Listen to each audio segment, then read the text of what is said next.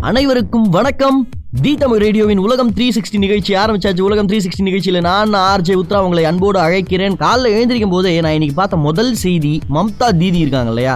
அவங்க வந்து ஒரு லீவ் ரெக்வஸ்ட் கேட்டிருக்காங்க. இப்போ நம்மளாம் லீவ் ரெக்வஸ்ட் கேட்டோம்னா நமக்கு லீவ் வேணும் சார் இங்கே சொந்தக்கார பொண்ணு ஊர்லேருந்து வருது சார் அதை கூட்டின்னு போய் ஒரு நாலு இடம் காமிச்சேன்னா ஒரு வேளை அதுக்கு இம்ப்ரெஷன் வந்து நம்மளே கூட கல்யாணம் பண்ணிக்கிறேன் வீட்டில் போய் வாக்கு கொடுக்கும் சார் அப்படிங்கிற மாதிரி நம்ம லீவ் கேட்போம். இந்த தலைவர்கள்லாம் லீவ் ரெக்வஸ்ட்ங்கிறது என்ன கேட்பாங்கன்னா அந்த ஸ்டேட்டுக்கு அந்த கண்ட்ரிக்கு நீங்கள் இந்த நாளை கண்டிப்பாக வந்து பொது விடுமுறையாக அறிவிக்கணும். அப்படிங்கிற மாதிரி கேட்பாங்க இல்லையா? அதில் மம்தா தீதி வந்து மம்தா பானர்ஜி அவங்க வந்து நேதாஜி பிறந்த நாளை தேசிய விடுமுறை தினமாக அறிவிக்க வேண்டும் அப்படிங்கிற மாதிரி சொல்லியிருக்காங்க. I have great respect for Netaji சுபாஷ் சந்திர போஸ். அம்மா பிடிக்குமா அப்பா பிடிக்குமாங்கிற மாதிரி கேட்பாங்க தெரியுமா? ரெண்டு பேருமே கண்டிப்பாக பிடிக்கணும். ஆனால் அம்மா பிடிக்குமா அப்பா பிடிக்குமான்னு கேட்டால் நம்ம கண்டிப்பாக ஒரு க- ஒரு பதில் சொல்லுவோம் இல்லையா? அந்த மாதிரி. மகாத்மா காந்தி பிடிக்குமா நேதாஜி சுபாஷ் சந்திர போஸ் பிடிக்குமான்னு கேட்டால் என்னுடைய சாய்ஸ் வந்து போஸ். சரி அப்படி இருக்கும்பொழுது அவருடைய பிறந்த தினத்தை நம்ம வந்து கண்டிப்பாக கொண்டாடி ஆகணுமே அப்படிங்கிற மாதிரி கேட்டால எனக்கு அந்த இடத்துல தான் ஒரு பிரச்சனையே வருது. சரி நேதாஜி சுபாஷ் சந்திர போஸ் பிறந்த நாளை நம்ம வந்து அந்த ஆனிவர்சரியை நம்ம வந்து லீவ் எடுத்து கொண்டாடுவோம். சரி அப்படியே வச்சுக்கோங்க. ஆனா ஒரு வியாபாரியோட பாயிண்ட் ஆஃப் வியூலேருந்து பாருங்களேன். என் கம்பெனி நான் ஒன்று நடத்துறேன் சின்ன கம்பெனி தான் சார். ஆறு பேர் தான் வராங்க. அப்படின்னே வச்சுக்கோங்க ஒரு சின்ன கம்பெனி ஆல்ரெடி அப்படிங்கிற மாதிரி கவர்மெண்ட்ல இருந்து அனௌன்ஸ் பண்ணிட்டாங்கன்னா அந்த ஆறு பேரும் வரமாட்டாங்க. கரெக்டா இல்ல நீங்க வந்து தான் ஆகணுங்கிற மாதிரி நான் இழுத்து பிடிச்சேன்னா அவங்களுக்கு ஓவர் டைம் காம்பன்சேஷன் ஆஃப் இது அது நான் திருப்பி கொடுக்கணும். ஸோ எப்படியுமே அந்த வேலை நடக்க போறது இல்ல ஜனவரியிலேயே கணக்கு எடுத்துக்கோங்க. ஜனவரி ஒன்னாம் தேதி லீவு பதினாலு பதினஞ்சு பதினாறு பொங்கல் லீவு இப்போ ரீசெண்டா ரெண்டு வருஷம் தைப்பூசத்துக்கு பதினெட்டு லீவு அப்புறம் இந்த இப்ப இருபத்தி மூணு சுபாஷ் பாபுக்கு லீவு வேணும்னு கேக்குறாங்க. அநேகமா இதை கொடுத்துருவாங்கன்னு நினைக்கிறேன். இருபத்தி ஆறு ரிப்பப்ளிக் டே குடியரசு தினம். இப்ப நம்ம சொன்ன இந்த கணக்கு மட்டுமே ஏழு நாட்கள் வருது. இதை தவிர ஞாயிறு நாலு ஞாயிறு அது பதினோரு நாள் ஆயிடுச்சு. சனிக்கிழமை செகண்ட் சாட்டர்டே வேலை பாட்டம் பார்க்க மாட்டாங்க. அப்ப இதுவே பன்னெண்டு நாள் ஆயிடுச்சு சார். முப்பது நாள்ல பன்னெண்டு நாள் நம்ம வேலை பார்க்காம இருந்தா அந்த கம்பெனி எப்படி உருப்பிடும் கம்பெனி விடுங்க சார். பன்னெண்டு நாள் ஸ்கூல் ஹாலிடே பசங்க எப்படி படிப்பாங்க? இந்த கண்டினியூட்டியே எல்லாம் போயிடாது. சுபாஷ் பாபுவே இருந்தா கூட இந்த நேரத்துல என்னுடைய பிறந்த நாள் அன்னைக்கு எல்லாரும் ஒரு மணி நேரம் எக்ஸ்ட்ரா வேலை பாருங்கன்னு சொல்லுவார். இல்ல நம்ம உழைக்கணும் சார் வேலை பார்க்கணும். எனக்கெல்லாம் இந்த வீக்கெண்டு ஹாலிடே எல்லாம் ரொம்ப பிடிக்கும். உங்களுக்கு தான் தெரியுமே வியாழக்கிழமை குதி குதின்னு குதிப்பேன் நானும் இல்ல. நம்ம நம்ம டீமே தி தமிழ் ரேடியோ வியாழக்கிழமை ஒரு தண்ணி டான்ஸ் தான். ஆனாலும் ஒர்க் எத்திக்ஸ் கமிட்மெண்ட்னு ஒன்று இருக்கு இல்லையா? அதுக்காக சொல்றேன். சரி இது ஹெட்லைன்ஸா இதை பார்த்தேன். அதனால பொங்கிட்டேன். ரெண்டாயிரத்தி நாற்பத்தி ஏழு சுதந்திரத்துடைய நூற்றாண்டு வரும் இல்லையா இந்தியாவுக்கு? அது வந்து புதிய இந்தியாவா இருக்கும். அதுக்குள்ள நம்ம புதிய இந்தியாவை லான்ச் பண்ணிடுவோங்கிற மாதிரி ஐயா நரேந்திர மோடி அவர்கள் சொல்லியிருக்காரு. கொரோனா தொற்று பரவல் வந்து இரு வாரங்கள்ல உச்சத்தை தொடும் அப்படிங்கிற மாதிரி ஐஐடி மெட்ராஸ் ரிப்போர்ட் கொடுத்துருக்காங்க. கொரோனா தொற்று குறைந்தால் நீங்க ஒழுங்கா இருந்தீங்கன்னா அப்பா உனக்கு சைக்கிள் வாங்கி தருவேன் அப்படிங்கிற மாதிரி கொரோனா தொற்று குறைந்தால் முழு ஊரடங்க நான் ரத்து பண்ணி தரேங்கிற மாதிரி அமைச்சர் மா. சுப்பிரமணியம் சொல்லியிருக்காரு. ஆல்மோஸ்ட் டைட்டான விஷயங்கள்லாம் பார்த்தாச்சு. யாரும் பெருசா பேசாத விஷயங்கள்லாம் கூட நம்ம பேசியாச்சு. இந்த என்ன பேசலாம்? தொடர்ந்து இணைந்துங்கள் சொல்றேன். அது என்ன மர்மமோ என்ன மாயமோ தெரில தமிழகத்துல மட்டும் பொங்கலை தொட்டு வெயில் போட்டு தள்ள ஆரம்பிச்சிருது. உலகத்திலேயே வந்து பாத்தீங்கன்னா வேலண்டைன்ஸ் டே முடிஞ்சு ஒரு நாலஞ்சு நாள் கழிச்சு தான் திருப்பி இந்த சம்மருக்கான அந்த தாக்கமே ஆரம்பிக்கும். வேலண்டைன்ஸ் டே எல்லாம் உலகத்துல குளு குழு குழு குழுன்னு இருக்கும். தமிழ்நாட்டில் அதுவும் சொன்னோம்னா மொட்டை டீர்னு மெட்ராஸ்ல வந்து வேலண்டைன்ஸ் டே பிப்ரவரி பதினாலாம் எங்கேயாவது போலாமா அப்படிங்கிறப்ப பயங்கர வெயில் அடிப்பா எங்கேயும் வேணாம்ப்பா பேசாம வீடியோ கால் பேசிடலாங்கிற மாதிரி அவன் அவன் டிசைட் பண்ணிட்டு இருக்கான். அவ்வளவு வறண்ட வானிலை. அதுவும் இந்த வாட்டி வந்து பாத்தீங்கன்னா ஜனவரி எட்டு ஒன்பது பத்திலேயே வெயில் அடிக்க ஆரம்பிச்சிருச்சு. இன்னொரு பத்து வருஷம் போச்சுன்னா நம்மளுடைய அடுத்த ஜெனரேஷன் மார்கழி மாசம் குளிரும்னு சொன்னா நம்பவே மாட்டாங்க இந்த இந்த அங்கிள் பூமர் அங்கிள் டுமில் விடுவார் அப்படிங்கிற மாதிரி நம்மளை பார்த்தே பேச ஆரம்பிச்சிருவானுங்க. அவ்வளவு வெயில் வானிலை அறிக்கையே சொல்லிட்டாங்க. நேற்று அதாவது ஜனவரி இருபத்தி மூணுல இருந்து ஆரம்பிச்சு நேத்திக்கு இன்னைக்கு நாளைக்கு நாளானிக்குங்கிற மாதிரி டுவெண்ட்டி செவன்த் வரைக்கும் தமிழகம் புதுச்சேரியில வறண்ட வானிலையே நிலவும். அதிகபட்சம் முப்பத்தோரு டிகிரியா இருந்தாலும் காற்றுல ஈரப்பதம் கம்மியா இருக்கும். பயங்கரமா தாகம் எடுக்கும். பயங்கரமா தாகம் எடுக்கும்னு அவங்க சொல்ல. நான் சொல்றேன் இந்த எட்டு கிளாஸ் தண்ணி கொடுங்க பத்து கிளாஸ் தண்ணி குடிங்கிறதெல்லாம் நான் நம்புறதே கிடையாது. ஒவ்வொரு ஊருக்கு ஏற்றார் போல நம்ம தண்ணீர் வாட்டர் இன்டேக் இருக்கணும். நீங்க இமாலயாஸ்ல உட்காந்து காலைல எட்டு டம்ளர் தண்ணி குடிச்சீங்கன்னா என்னத்துக்கு ஆகுது? இன்னும் சொல்லணும்னா எட்டு டம்ளர் தண்ணி குடிங்கிறதுக்கு எங்கேயுமே ஆதாரம் கிடையாது. எந்த ஒரு ரிசர்ச் பேப்பருமே கிடையாது. எந்த காலேஜ் யூனிவர்சிட்டிலையும் பிஹெச்டி பண்ணவங்களாம் ரிசர்ச் பேப்பர் கொடுப்பாங்களா? அந்த மாதிரி எட்டு கிளாஸ் தண்ணி குடிக்கணும்னு சொல்றதெல்லாம் கோடு எவனோ ஒருத்தன் கலப்பி விட்டது. நிறைய தண்ணி குடிங்க. எவ்வளவு தேவையோ தண்ணி குடிங்க. ஆசை தீர தாகம் தீர சாட்டிஸ்ஃபை ஆகிற வரைக்கும் தண்ணி குடிங்க. சொல்லிட்டாங்களேங்கிறதுக்காக எட்டு கிளாஸ் பத்து கிளாஸ் தண்ணி எல்லாம் குடிச்சு வயிறு டமால்னு வச்சிட போகுது. அபிஷியலா சொல்லனாலும் அன்அபிஷியலா தமிழ்நாட்டுல சம்மர் ஆரம்பிச்சிருச்சு. இனிமேல இருந்து இந்த ரெண்டு நேரம் குளிக்கிறது கொஞ்சம் நல்ல சந்தோஷமா தண்ணி குடிக்கிறது உடம்ப குளிர்ச்சியா வச்சுக்கிறதுக்கு என்னென்னலாம் சாப்பிடணுமா? லெமன் ஜூஸ்ல இருந்து ஆரம்பிச்சு வாழைத்தண்டு கூட்டு அதெல்லாம் உடம்புக்கு சூப்பர் குளிர்ச்சி உடம்புக்கு அவ்வளவு நல்லது. கிட்னில ஸ்டோன்லாம் இருந்ததுன்னா அப்படியே கிரஷர் மாதிரி குவாரியில கிரஷர் மாதிரி அடிச்சு வெளில தள்ளிரும். அதனால உங்க சொந்தக்காரங்க ஃப்ரெண்ட்ஸ் கிட்டலாம் யாரெல்லாம் இந்தியாவில் இருக்காங்க தமிழ்நாட்டில் இருக்காங்களோ அவங்க கிட்டலாம் சொல்லுங்க. பானி பியோ அப்படின்னு சொல்லுங்க. Bye. ஒரு ஏழு எட்டு பத்து வருஷத்துக்கு முன்னாடி ஹிலரி கிளின்டன் வந்து இந்தியாவுக்கு வந்திருந்தாங்க சரியா? ஜார்ஜ் புஷ் பிரசிடென்ட்டாக இருக்கும்போது அப்போ ஹிலரி கிளின்டனை வந்து இன்டர்வியூ பண்ணது ஒரு பெரிய மேடையில் உட்கார வச்சு இன்டர்வியூ பண்ணது வந்து ஹிந்தி நடிகர் அமீர் கான். ஏன்னு தெரில சும்மா அவரை கூப்பிட்டு இன்டர்வியூ பண்ண வச்சாங்க பயங்கர புத்திசாலி அப்படிங்கிற மாதிரி ஒரு இமேஜ் கொடுத்து அவரை கூப்பிட்டு பேச வச்சாங்க. இன்ஃபேக்ட் ஒரு வாட்டி பில்கேட்ஸ் வந்தார் அப்போ கூட அமீர் கானை கூப்பிட்டு தான் பேச வச்சாங்க. நம்ம ஊர்லேயே பயங்கர டெக்ஸாவிலாம் இருக்காங்க நம்ம ஊர்லேயே பயங்கரமான புத்திசாலி போஸ்ட்லாம் இருக்காங்க அவங்களாம் விட்டு இவங்களை பண்ண வைக்கிறதுக்கான காரணம் மேபி அது கூட்டம் சேரணும். ஹிலரி கிளின்டன் தான் யாரும் வராமல் போயிட்டாங்கன்னா என்ன பண்ணுறது அமீர் கானுக்காவது வருவாங்களோன்னு நினைச்சு பண்றாங்களா என்னன்னு தெரியல. அப்போ அந்த ஹிலரி கிளின்டன் அவங்க என்ன சொன்னாங்கன்னா கம்மி சம்பளம் கொடுக்கறதுனால தான் டீச்சர் வேலைங்கிறது வந்து ஒரு ஆப்ஷனல் வேலையா இருக்கு. கொஞ்ச நாள் பக்கத்துல ஒரு ஸ்கூல்ல வேலை பார்த்தேன் அப்புறம் கவர்மெண்ட்ல வேற வேலை கிடைச்சோன்னே இல்ல பெரிய வேலை கிடைச்சோன்னே இதை விட்டுட்டு போயிட்டேன் அப்படிங்கிற மாதிரி டெம்பரவரி ஜாபா நிறைய பேர் நினைக்கிறாங்க. நான் ஹவுஸ் ஒய்ஃபா இருக்கேன் வீட்டில் தானே இருக்கேன் குழந்தைங்களும் படிக்க போயிட்டாங்க இப்போ எல்லாம் பெரிய பசங்க ஆயிட்டாங்க. அதனால போர் அடிக்குதுங்கிறதுக்காக டீச்சர் ஆயிட்டேங்கிற மாதிரிலாம் இருக்கவே கூடாது. ஹைலி பெய்டு ஜாபா இருக்கணும். சின்ன வயசுல இருந்தே நான் வந்து ஒரு டீச்சர் ஆகணும்னு ஆசைப்படுற அளவுக்கு அந்த ஜாப் வந்து பயங்கர கேட்சியான ஜாபா இருக்கணும். நீ என்ன ஆக போற? நான் டீச்சர் ஆக போறேன்னு யாராவது இப்போ வந்து சொன்னாங்கன்னு வச்சுக்கோங்களேன். ஏ என்னடா டீச்சர் ஆக போறேன் அது இதுன்னு அப்படிங்கிற மாதிரி கலாய்க்கிறதுக்கு இங்க நிறைய பேர் இருக்காங்க. ஆனால் எந்த ப்ரொஃபஷனில் வர அதில் நாட்டமே இல்லாமல் இன்னைக்கு நிறைய பசங்க என்ன படிக்கணும்னே தெரியாமல் போனதுக்கான காரணம் ஒரு ஃபுல் ஜென்ரேஷனில் முக்காவாசி டீச்சர்ஸுக்கு ஆசைப்படாமல் நான் வீட்டில் சும்மா தான் இருக்கேன். அதனால டீச்சராக வந்தேன். நானும் தலையாய கடமையாக பல இடங்களில் போய் வேலை தேடி பார்த்தா எங்கேயுமே கிடைக்கல. அதனால ஸ்கூல் பக்கத்துலேயே ஒரு ஸ்கூலில் டீச்சர் ஆகிட்டேன் நான் வந்து இப்போ தான் இங்கே பேச்சுலர் டிகிரி முடிச்சுட்டு போனேன். இந்த காலேஜில் தான். இப்போ நான் வந்து பேச்சுலர் டிகிரிக்கு ஃபஸ்ட் இயருக்கு கிளாஸ் எடுத்துக்கிட்டு இருக்கேங்கிற மாதிரியான கேவலமான சில ட்ரீட்மெண்ட்னால தான் கேவலமான சில முடிவுகள்னால தான் பைனாமியல் தீரம் எதுக்கு படிக்கிறோன்னே தெரியாம பைனாமியல் தியரம் படிக்கிறான். இ ஈக்குவல் டு எம்சி ஸ்கொயர்ல ஈனா எனர்ஜின்னு தெரியுதே தவிர அதுல தான் இங்க முக்காவாசி விஷயம் வேலை பார்க்குதுன்னு யாருக்குமே தெரியாது. நாட்டமே இல்லாம போனதுக்கான காரணம் முக்காவாசி டீச்சர்ஸ் இப்படி இருக்கிறதுனால அப்படின்னு நான் நினைக்கிறேன். அதை வந்து ஹில்லரி கிளின்டன் ஒரு ஆறு ஏழு எட்டு பத்து வருஷத்துக்கு முன்னாடி என்ன சொன்னாங்கன்னா இது வந்து பயங்கர காம்படிட்டிவான ஒரு ஜாபா இருக்கணும். ஏன்னா இன்னில இருந்து இருபது வருஷம் கழிச்சு இன்னில இருந்து பத்து வருஷம் கழிச்சு இந்த சொசைட்டியை யார் டாமினேட் பண்ண போறாங்கிறத முடிவு பண்றதே இந்த டீச்சர்ஸ் தான் அப்படின்னாங்க. பயங்கரமா இருக்குல்ல? சூப்பரான ஒரு வேலை வாய்ப்பு இருக்கு இந்த டீச்சர் ஜாபுக்கு அதை பத்தி தான் சொல்ல போறேன். பாட்டு கேட்டுவாங்க.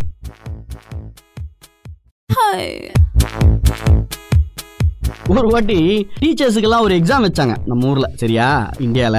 எந்த மாநிலம்னு சொல்ல மாட்டேன். அது தெரிஞ்சா வருத்தப்படுவீங்க. அந்த மாநிலத்துல குறைஞ்சபட்சமா மூணாவது அஞ்சாவது எட்டாவதுக்கான சிலபஸ் தான் கொடுத்துருந்தாங்க. அதுல நிறைய டீச்சர்ஸ் ஃபெயில் ஆயிட்டாங்களாம். எவ்வளவு வருத்தம் பாருங்க. அதை தான் இவங்க கிளாஸா எடுக்கிறாங்க. அதுலயே கொஞ்சம் ட்விஸ்ட் பண்ணி ஒன்று ரெண்டு கேள்வி கேட்டா கூட இவங்களால பதில் சொல்ல முடியலங்கிறது ரெண்டாவது ரிப்போர்ட் அதாவது அதே கேள்வியை டைரக்டா கேட்காம இவங்க டீச்சர்ஸ் ஆச்சே. ஏன்னா பசங்களுக்கு திடீர்னு எந்த இடத்துல இருந்து கேள்வி வரும்? எந்த மாதிரியான வித்தியாசமான ஆங்கிள் இருந்து கேள்வி வரும்னு தெரியாது இல்லையா? அப்ப அதெல்லாம் சால்வ் பண்றதுக்கு இவங்களுக்கு அறிவு இருக்காங்கிற மாதிரி. அதே சப்ஜெக்ட்ல என்ன சார் திடீர்னு எங்கேருந்தோ கொண்டு வந்து ஆண்ட்ரோமீடியா கேலக்சியில தண்ணி இருக்காங்கிற மாதிரிலாம் இவங்க கேட்கல சரியா? அதே சிலபஸ்ல இருக்கக்கூடிய சில கேள்விகள் கொஞ்சம் ட்விஸ்ட் பண்ணி கேட்டதுக்கு நிறைய டீச்சர்ஸ்க்கு பதில் சொல்ல தெரியலங்கிற மாதிரி ஒரு ரிப்போர்ட் ஒன்று கொடுக்கலாம். அவங்க துப்பினாங்க அந்த ரிப்போர்ட்டை சரியா? இப்படி இருக்கு நம்ம ஊர்ல. சில நல்ல டீச்சர்ஸ் இருக்காங்க. எல்லா துறையிலும் என்ன சார் நல்லவன் இருக்கான். நல்லா டெடிகேட்டடா வேலை பார்க்குறவங்க இருக்கான். ஆனா எல்லாருமே ஆல்மோஸ்ட் 90% பர்சன்ட் அப்படின்னு இருக்கணும். சார் நீங்க வாங்குற தங்கம் இருக்குல்ல நீங்க வந்து கையில வந்து ஒரு ஒரு பவுன்ல மோதிரம் வாங்கி போடுறீங்க. எல்லா தங்கமும் நல்ல தங்கம் கிடையாது. சில நேரங்கள்ல நைன் ஒன் சிக்ஸ் செம்பு இருக்கும். மீதி இருக்கிற மில்லி தான் உங்களுக்கு தங்கமா இருக்கும்னு சொன்னா ஒத்துப்பீங்களா? தங்கம்னா மட்டும் கரெக்டா இருக்கும் அது ஃபுல் கோல்டா இருக்கும் எல்லா இடத்துலயும் ஒரே ஸ்டாண்டர்ட் இருக்கணும்ங்கிற நம்ம நினைக்கிறேன் நம்ம. நம்ம பிள்ளைங்களை கொண்டு போய் நாள் ஃபுல்லா படிக்கிற விடுற இடத்துல எல்லா டீச்சர்ஸுமே டெடிக்கேட்டடா இருக்காங்களா? எல்லா டீச்சர்ஸுக்குமே விவரம் தெரியுதாங்கிறதுல அக்கறையே காட்டுறது இல்ல ஏன்னா நம்ம இந்தியாவை பொறுத்தளவுக்கு மோஸ்ட்லி பேரண்ட்ஸ் ரெண்டு பேரும் வேலைக்கு போறதுனால கிரச்சு மாதிரி தான் வச்சிருக்காங்க ஸ்கூல் ஐயோ நாளைக்கு ஸ்கூல் லீவாங்கிறாங்க திடீர்னு மழை பெஞ்சு ஸ்கூல் லீவ் விட்டா கூட இந்த பேரண்ட்ஸோட பிரச்சனை நிறைய பேரண்ட்ஸ் சொல்றேன் இந்த குழந்தை எங்க கொண்டு போய் விடலாம் அப்படிங்கிறது தான் இருக்கு. நல்ல வேலை பாட்டி தாத்தாவா இந்த மாதிரி விஷயத்துக்குலாம் யூஸ் பண்ணிக்கிறாங்க. இல்லாட்டி அவங்களுக்குலாம் சோறே கிடைச்சிருக்காது பல வீட்ல. சரிப்பா அந்த மாதிரியான தகுதி தேவை கிடையாது. ஆல்ரெடி டீச்சர்ஸா இருக்கிறவங்கள வந்து தகுதி பார்க்கல. ஜென்ரலான எக்ஸாமினேஷன் இருக்கும்ல நீங்க வந்து ஒரு டீச்சர் ஆகணும்னா எழுத வேண்டிய எக்ஸாமினேஷன் இருக்கும்ல அந்த தகுதி தேர்வு டிஎன்டிஆர்பின்னு சொல்லுவாங்க. Teachers recruitment board Tamil Nadu teachers recruitment board அது வந்து ஏப்ரல் ரெண்டாவது வாரத்திலிருந்து வேலையை தொடங்கும் அப்படிங்கிற மாதிரி சொல்லியிருக்காங்க. அதே ஆகஸ்ட் முதல் வாரத்தில் அரசு கலை கல்லூரி மற்றும் கல்வியியல் கல்லூரின்னு சொல்லுவாங்க இல்லையா? அதுக்கெல்லாம் வந்து உதவி பேராசிரியர்களுக்கான தேர்வும் நடக்கும். அதாவது ஏப்ரல் செகண்ட் வீக் வந்து ஆசிரியர்கள். மீதி நான் சொன்ன கேட்டகரி அவங்களுக்குலாம் வந்து ஆகஸ்ட் ஃபர்ஸ்ட் வீக் டிஎன்டிஆர்பி அப்படிங்கிற மாதிரி அந்த வெப்சைட்ல போய் பார்த்தீங்கனாலே எங்கெங்க ஓப்பனிங் எவ்வளோ இருக்கு என்னென்ன சப்ஜெக்ட்டுக்கு என்னென்ன டெசிக்னேஷனுக்கு இருக்கு. கிட்டத்தட்ட ஒன்பதாயிரத்தி நானூத்தி தொண்ணூத்தி நாலு பணியிடங்கள் காலியா இருக்கான். கவர்மெண்ட் ஸ்கூல்லாம் டீச்சர் என்ன சம்பளம் தெரியுமா? சாஃப்ட்வேர் கம்பெனிலாம் வந்து பத்து வருஷம் வேலை பார்த்தா என்ன சம்பளம் கிடைக்குமோ அதெல்லாம் டீச்சர்ஸ்க்கு ஆரம்பத்திலே கொடுக்குற மாதிரிலாம் இருக்கு கவர்மெண்ட்ல மேற்கொண்டு ஒரு மாசம் leave online classes Deepavali Pongal leave ஒன்பது மணிக்கு நாலு மணி ஸ்கூலு அப்பப்போ ஸ்ட்ரைக்கு குழந்தைங்களுக்கு பர்த்டே நான் சாக்லேட்டுங்கிற மாதிரி ஜாலியா இருக்கலாம்.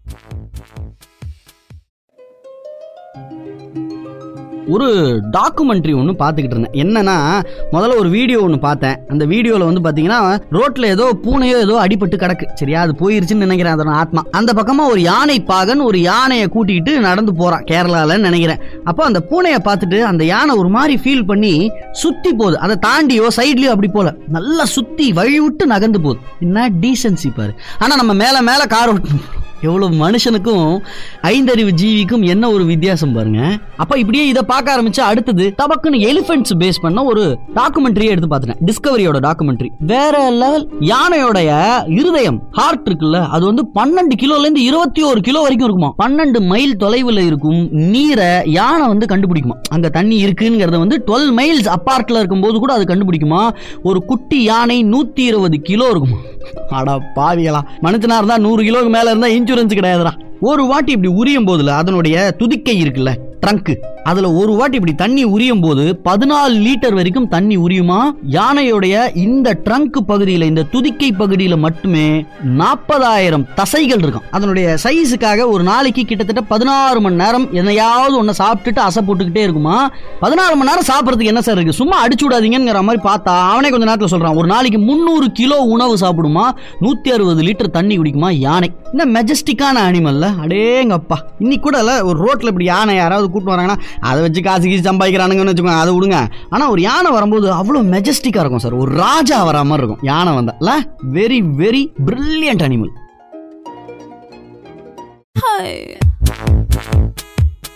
ஐம்பதுகளில் ஆயிரத்தி தொள்ளாயிரத்தி ஐம்பதுகளில் யார் ஃபஸ்ட்டு விண்வெளிக்கு ராக்கெட் விட போறானுங்கிற மாதிரி பயங்கர போட்டி. அமெரிக்காவா ரஷ்யாவா அப்படிங்கிற மாதிரி இந்த போட்டி வந்து பார்த்தீங்கன்னா ஒரு பீரியட் வரைக்கும் இது ஓப்பனாகவே சண்டை. இப்போ இன்னைக்கு வரைக்கும் வந்து பார்த்தீங்கன்னா அது கோல்டு வாராக மாறி அவங்க ரெண்டு பேரும் ஃப்ரெண்ட்ஸ் மாதிரி இருப்பாங்க. ஆனால் உள்ளுக்குள்ளே எப்போ வேணாலும் சண்டை போட்டுக்கலாங்கிற மாதிரி இருக்கும் இல்லையா?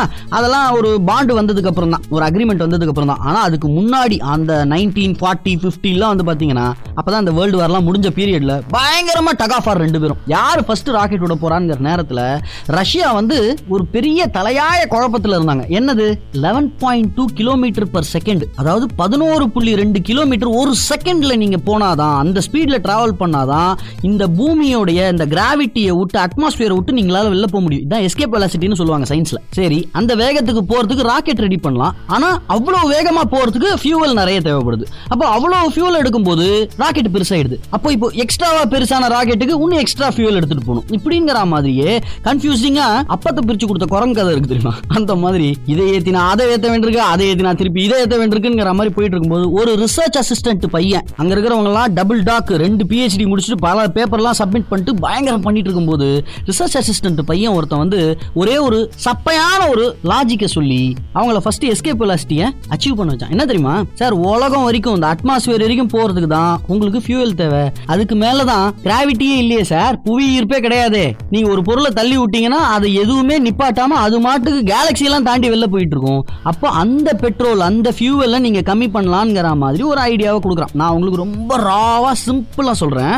இதனுடைய ஜிஜாண்டிக்கான விளைவு தான் அவங்களால முதல்ல விண்வெளிக்கு ராக்கெட் விட முடிஞ்சது. அதாவது first man to land on மூணு டிராவல் ஆன் ஸ்பேஸ் அதெல்லாம் அமெரிக்கா அப்படிலாம் பேர் வாங்கினா கூட இல்ல. இந்த எஸ்கேப் வெலாசிட்டியை முதல்ல அச்சீவ் பண்ணது ரஷ்யன்ஸ் தான். ஒருவேளை டேய் ரிசர்ச் அசிஸ்டன்ட் நீ அதுவும் ஜூனியர் ரிசர்ச் அசிஸ்டன்ட் கொய்யாங்கோ இந்த பக்கம் வந்தனா காலை உடச்சிருவேன் நீ அங்களுக்குலாம் ஐடியா கொடுக்குறியாங்கிற மாதிரி ஒதுக்கி வச்சிருந்தால அந்த எஸ்கே வெலாசிட்டியை அச்சீவே பண்ணிருக்க முடியாதோ என்னமோ. இல்ல அப்போ யார் வந்து ஐடியா கொடுக்குறாங்க அப்படிங்கறதெல்லாம் இங்க முக்கியமே கிடையாது. என்ன ஐடியா கொடுக்குறாங்கிறது தான் முக்கியம். என்ன யோசனை என்ன ஆலோசனை கொடுக்குறாங்கிறது தான் முக்கியமே தவிர நீ எல்லாம் எனக்கு ஆலோசனை கொடுக்குறாளோ அப்படின்னு பேசவே கூடாது. ஒருத்தன் ஐடியா கொடுக்குறானாலே அவன் தகுதியானவன் தான். அதனால மேற்கொண்டு அவனுக்கு எந்த தகுதியும் தேவையில்லை.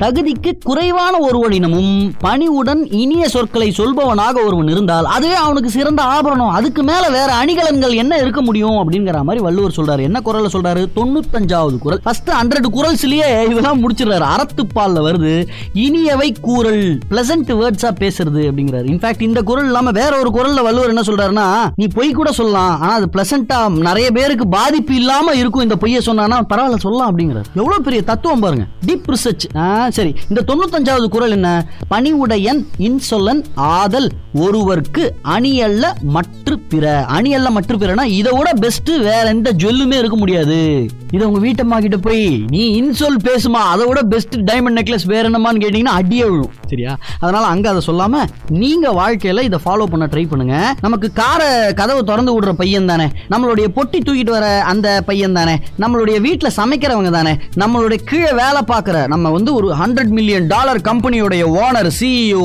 வைஸ் பிரசிடென்ட் நான் நமக்கே வேலை பார்க்குற பசங்க தானேங்கிற மாதிரி யாரையுமே துச்சமாக நினைக்கக்கூடாது அப்படிங்கிறார். மார்லி அண்ட் மீ அப்படின்னு ஒரு படம். மார்லி தான் ஹீரோ பேரா அப்படின்னு கேட்டிங்கன்னா இல்லை.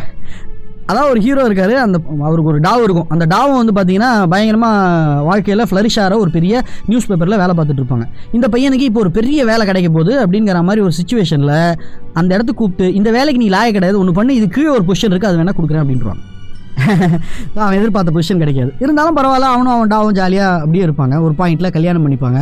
குழந்தை பெற்றுக்கலாமா அப்படின்னு கேட்குற நேரத்தில் இவன் என்ன பண்ணுதுன்னு தெரியாமல் அவனோட ஃப்ரெண்டு கிட்ட போய் கேட்பான் திடீர்னு இவன் வந்து குழந்தையெல்லாம் பெற்றுக்கணுங்கிறா எனக்கு வாழ்க்கையில் நான் ஒன்றும் செட்டில் ஆகலை நான் ஒன்றும் நிறைய சாதிக்கணும்னு நினைக்கிறேன் என்ன பண்ணுதுன்னு தெரியல மச்சி அப்படின்னும் இதெல்லாம் ஒரு படம் ஆரம்பிச்சு ஒரு பத்து நிமிஷத்தில் போயிட்டு இருக்கும் அப்போ அவன் ஃப்ரெண்டு சொல்லுவான் பொண்ணுங்களுக்கு நாய்க்குட்டின்னா ரொம்ப பிடிக்கும்டா. ஒரு நாய்க்குட்டியை வாங்கி கொடுத்துரு. சரியா? அதுலேயும் அங்கேயே விற்று போகாத ஒரு ரொம்ப இம்சையான ஒரு நாயை பார்த்து வாங்கி கொடுத்துரு. இந்த நாய் பின்னாடியே நாய்க்குட்டி பின்னாடியே உன் ஒய்ஃப் கொஞ்சிக்கிட்டே ஒரு ஒரு வருஷம் சுற்றுவா உனக்கு ஒன் இயர் டைம் கிடைக்கும். அதுக்குள்ளே நீ என்ன சாதிக்கணுமோ சாதிச்சுக்கோ அப்படின்னு செம்ம ஐடியா இந்த படத்தை நம்ம ஊரில் பார்த்துருந்தாங்கன்னா பாதி பேர் வீட்டில் நாய்க்குட்டி வாங்கி வச்சிருப்பாங்க. அப்படி வாங்கி கொடுத்தோன்னா அந்த மாதிரி ஒரு நாய்க்குட்டி வாங்குவாங்க. அந்த நாய் பேர் தான் மார்லி. பாப் மார்லின்னு ஒருத்தர் இருக்கார். பயங்கரமான ஒரு ஒரு ஒரு பாபாஜி.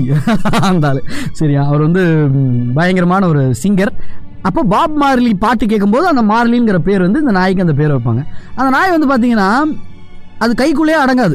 அது எப்போ பார்த்தாலும் பார்த்தீங்கன்னா ரவுடித்தனம் பண்ணிக்கிட்டே இருக்கும். எல்லா நாயும் ட்ரெயினிங் கூட்டின்னு போவாங்க. எப்பேற்பட்ட நாயாக இருந்தாலும் ட்ரெயின் பண்ணால் சரியாயிடுவாங்க அந்த ட்ரெயினரையே இரிட்டேட் பண்ணிட்டு ஓடி வந்துடும் அந்த நாய். அந்த மாதிரி ஒரு நாய். ஆனால் கொஞ்சம் கொஞ்சமாக அந்த நாய் கூட இவங்க வாழ பழகுவாங்க.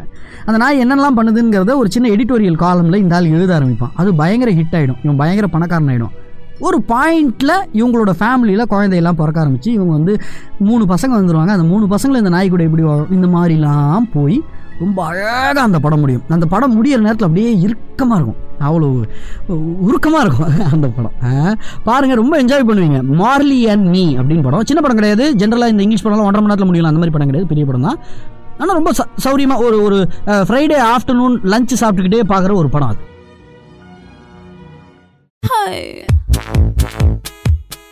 கல்ஃபில் எல்லா இடங்கள்லையும் ஒரு மரம் இருக்கு. சரியா? கொஞ்சம் தேடி போனீங்கன்னா ரொம்ப தேடலாம் கூட வேணாம். கொஞ்சம் தேடி போனீங்கன்னா ஆல்மோஸ்ட் நிறைய தெருக்களில் வேப்ப மரம் இருக்கு. சரியா? இந்த வேப்ப மரத்தை சரியா நம்ம யூட்டிலைஸே பண்றது இல்லை அதுலேருந்து வரக்கூடிய காற்று நம்ம சுவாசிக்கிறோம். வேப்ப மரம் வீட்டு பக்கத்தில் இருந்தாலே ரொம்ப நல்லது. அதெல்லாம் ரைட்டு ஆனால் இந்த வேப்பம் கொழுந்துன்னு ஒன்று இருக்கு இல்லையா? இதை சாப்பிட ஆரம்பிச்சிங்கனாலே ஒரு ஒரு நாள் கசப்பும் சார். நிஜமாவே கசக்கும். நீங்கள் வந்து அப்படியே இலையா ரெண்டு மூணு இலையா அப்படியே சாப்பிட்டீங்கன்னா நல்லது. இல்லாட்டி இந்த கொழுந்து எப்படி பண்ணணும்னு வீட்டில் உங்கள் வீட்டை அம்மா கிட்ட உங்க அம்மா கிட்ட உங்க பாட்டி கிட்டலாம் கேட்டு பாருங்க.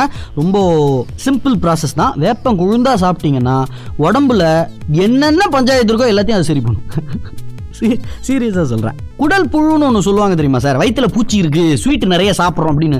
அது எவ்வளோ பெரிய பெரிய நோய்களுக்கு ஆரம்பம் தெரியுமா? அதை நீங்கள் உடனே ட்ரீட் பண்ணும். அதெல்லாம் ட்ரீட் பண்ணுறதுக்கு மருந்து மாத்திரை ஊசி ட்ரிப்ஸ்ன்னு போகிறதுக்கு முன்னாடி இந்த வேப்பங்குழந்தை ட்ரை பண்ணிங்கனாலே நீங்கள் அவ்வளோ பெரிய பிரச்சனையிலேருந்து தப்பிச்சுக்கலாம் அப்படின்னு சொல்லி இன்றைய நாளில் நம்ம நிறைய பேசணும் இல்லையா? தி தமிழ் ரேடியோவின் உலகம் த்ரீ சிக்ஸ்டி நிகழ்ச்சி நிறைவு பெறும் நேரத்தில் என்னெல்லாம் பேசணுங்கிற மாதிரி குவிக்காக அப்படியே பார்த்தோம்னா வறண்ட நிலையாக அடுத்த ரெண்டு நாள் தமிழகம் காணப்படும் அப்படிங்கிற மாதிரி ஒரு ரிப்போர்ட் கொடுத்துருந்தாங்க. வானிலை ஆராய்வு மையம் ஆராய்ச்சி மையம்ல இருந்து அதை சொன்னேன் உங்களுக்கு. சூப்பர் ஜாப் இருக்கு. கிட்டத்தட்ட பத்தாயிரம் காலி இடங்கள் இருக்கு. ஸ்கூல்ல டீச்சர்ஸ் பேராசிரியர் அப்படி இப்படிங்கிற மாதிரி.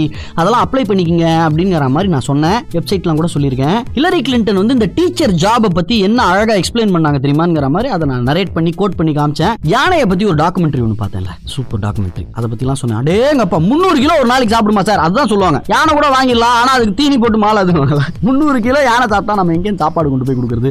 நூத்தி அறுபது கிலோ மெட்ராஸ் மாதிரியான ஊர்ல நூத்தி அறுபது லிட்டர் தண்ணி அதுக்கு கொடுக்கறதே பெரிய செலவாக போயிடும். நல்ல ஒரு குரல் பார்த்தோம். இனியாவையாவே பேசணும். அதுவும் எங்க இனிமையாக பேசினா உனக்கு ஏதாவது லாபம் கிடைக்குமோ அங்க மட்டும் பேசிட்டு நிக்க கூடாது. எந்த ஒரு எதிர்பார்ப்புமே இல்லாம எந்த ஒரு இடத்துல உனக்கு திருப்பி எதுவுமே கிடைக்காதுங்கிற மாதிரி ஒரு சில இடம் இருக்கும்ல அங்க கூட இன்சொல் தான் பேசணும்னு வள்ளுவர் சொன்ன அந்த தொண்ணூத்தி ஆறாவது குரல் பார்த்தோம். நாளை மறுபடியும் நிறைய நல்ல நல்ல தகவல்களோட உங்களை வந்து சந்திக்கிறேன். உலகம் த்ரீ சிக்ஸ்டி நிகழ்ச்சி நிறைவு பெறும் அந்த நேரம் வந்தாச்சு. விடை பெற்றுக் கொள்வது நான் உத்ரா. நன்றி.